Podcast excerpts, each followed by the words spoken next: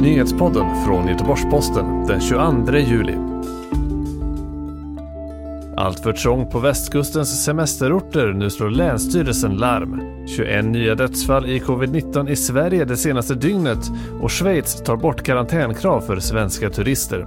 Det är rubrikerna i eftermiddagens nyhetssvep från Göteborgs-Posten.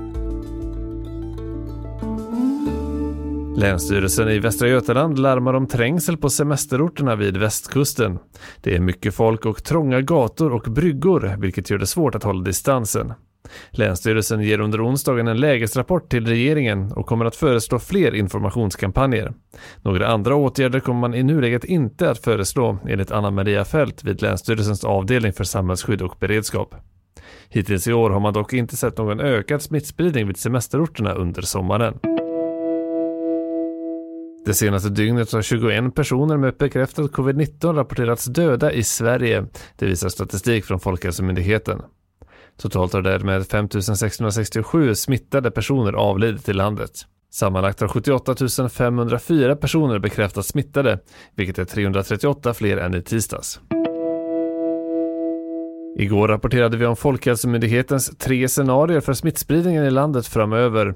Myndigheten behövde dock rätta till siffrorna efter att ett räknefel upptäckts och senare på kvällen tvingades man till ytterligare en rättelse.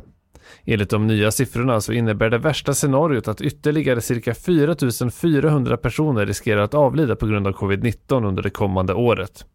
I de två lindrigare scenarierna, som enligt Folkhälsomyndigheten är mer sannolika, har siffrorna minskat till 3 247 respektive 1 108 avlidna.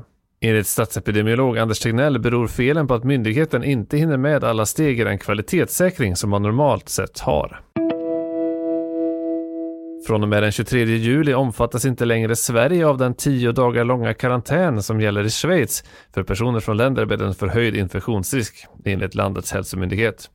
Sverige tillsammans med länder som USA och Iran har funnits med på listan av länder där smittspridningen anses vara hög och sedan den 6 juli måste personer från länder på listan gå i karantän.